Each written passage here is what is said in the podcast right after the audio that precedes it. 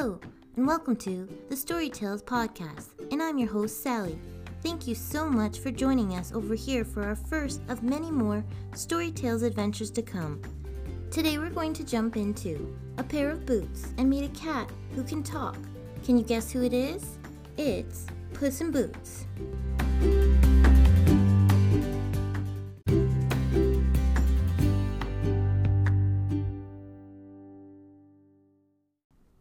Other Storytale adventurers find us and join our cool club, please leave a comment or give us a five star rating on Apple Podcasts so we can all enjoy Storytale's adventures together.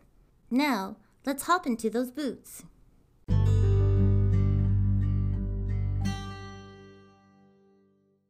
This is an adaptation by me, Sally, of the original Puss in Boots by Charles Perrault.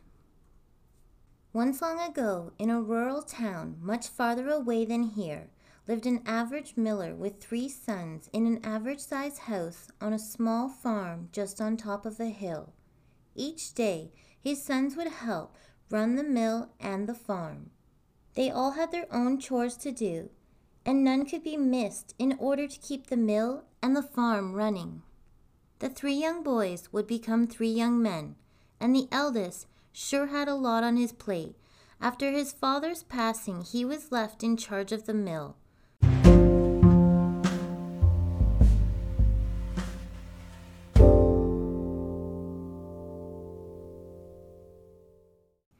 The second brother was left in charge of the father's mules and small farm, with the eldest brother running the mill and the second oldest running the farm. What did the youngest boy have left to do for his father? He left him in charge of taking care of his father's cat? What? What was he supposed to do with a cat? Confused by the day in general and just wanting to go home, the youngest boy left with his new, old cat. As he was walking home, the boy began to grumble with himself. What am I supposed to do with a cat? Why? I always thought you liked me, Dad. Why would you leave me a cat? I should starve now for sure. The cat tried to interrupt the boy. Excuse me. The boy continued on to complain to himself about receiving a cat. The cat would chime in again. Good sir, if you would just give me some boots and a bag. The boy spun around and looked at the old new cat, his mouth hanging open, and he scratched his ear. Did you just talk? the boy asked. Yes, I did, replied the cat. Why have you never talked to me before in all these years? I did. You just never listened before. You mean all this time while I was sweeping the mill floor as a young boy, you could talk then and I just didn't listen? And wait, did you just ask for boots and a bag? Oh, I must need some sleep. This can't be happening. The boy continued on and on. With all that had gone on in the last few days, it seemed highly plausible he did need some sleep. The boy continued on home, muttering the whole way to himself. He never once did speak to the cat again. They returned home and went to bed.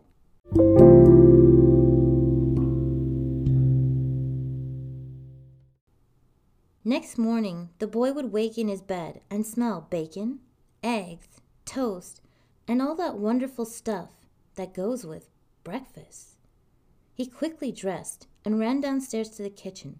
There he found the cat standing on a stool in front of the stove and cooking a full course breakfast. Good morning, sir. Sleep well? the cat asked. The boy thought for sure he was dreaming, or he had lost his mind. Cats cannot cook, he said, scratching his head, trying to figure out if he was indeed awake or not. Oh, but we can, and we hunt too, the cat replied. The boy was convinced he must be dreaming, and decided to play along with the cat. He asked, Where did you get all this food? The fridge was empty when I left yesterday. I told you, I'm a hunter, so I traded my morning hunt at the market to bring you this fabulous meal we have now.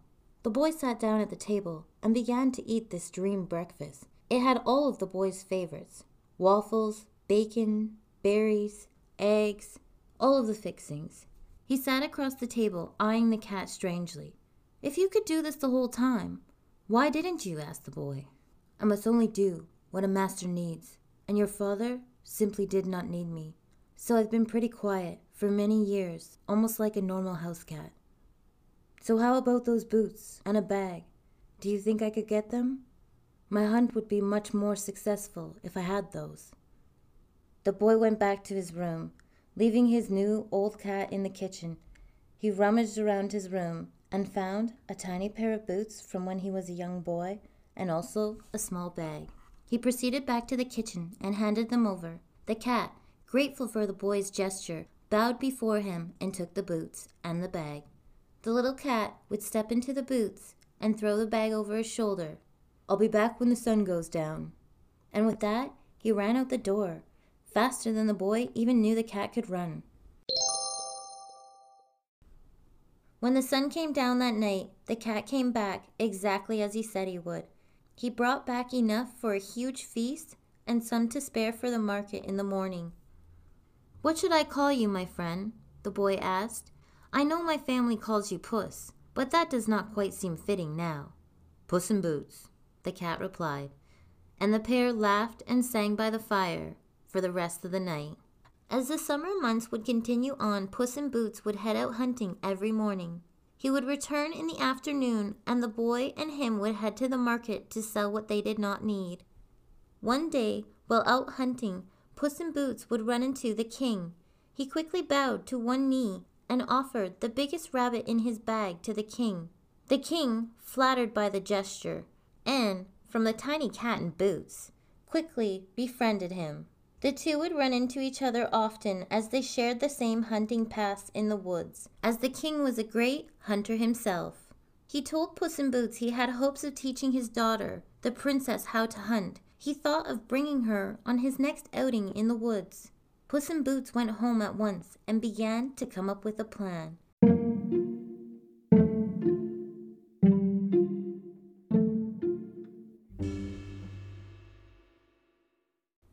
Wanted to arrange a meeting of the boy and the princess while looking like a complete accident. His hope was that him and the boy would no longer have to worry about food if they lived in a castle. The next day, as Puss in Boots head out in early morning, he would bring along the boy. He convinced him that the best fish were in the middle of the lake, but him being a cat and terribly afraid of water was never able to get them. The boy would remove everything but his shorts and hop into the lake. He swam out to the middle, and as he did, Puss in Boots would hide his clothes under a rock on the bank. Oh no! Puss in Boots would yell. Did you see that? A man just came and took your clothes. What? yelled the boy from the middle of the lake. How will I go home? I will go look for help. You stay here, Puss in Boots said. Help! Help! Is anyone around? Help! Puss in Boots called out, just as the king and the daughter rounded the corner. My good friend, what is wrong? said the king.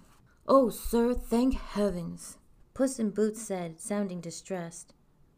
My owner has just had his clothes stolen by a bandit running through the woods. They stole his clothes while he was out hunting in the lake.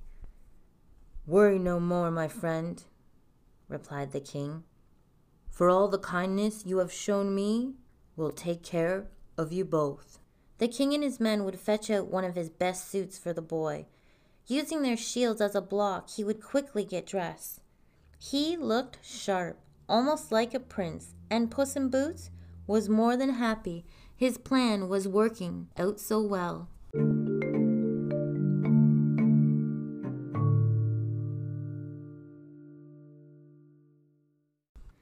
Tell the king his owner was indeed a great lordsman and owned all the area just past the hunting grounds. Impressed by the young man, the king offered a lordsman a ride home. Puss in Boots whispered in his ear, Just go along with it. The boy, puzzled by what Puss in Boots had just said, proceeded to enter the king's coach and head home.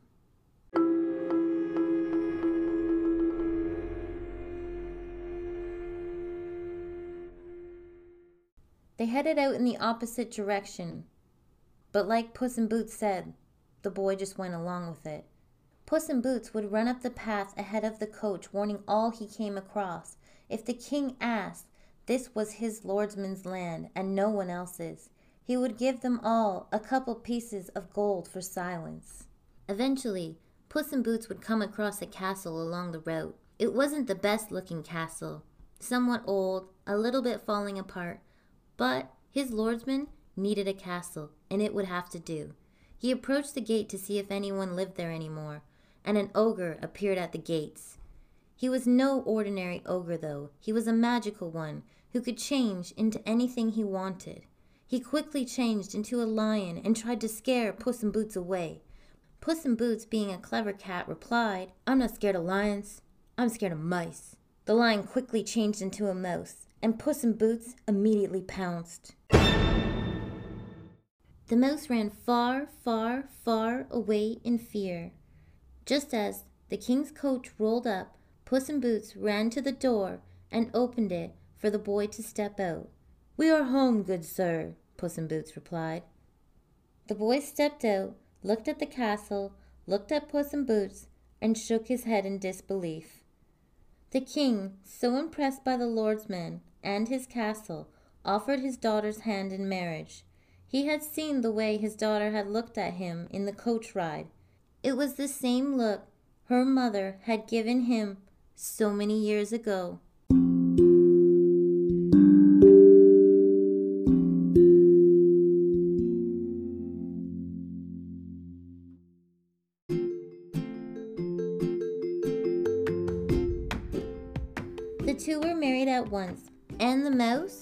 Once lived there, never returned, as there was a cat on duty at the gates, and because the mouse was tricked, he could no longer change back.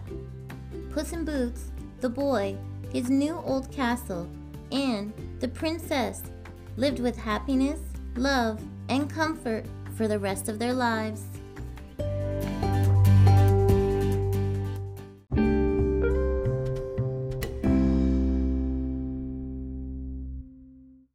Thank you so much for joining me on our very first Story Tales adventure. Make sure you subscribe to the channel. That way, when the next Story Tales adventure comes out, you won't miss it.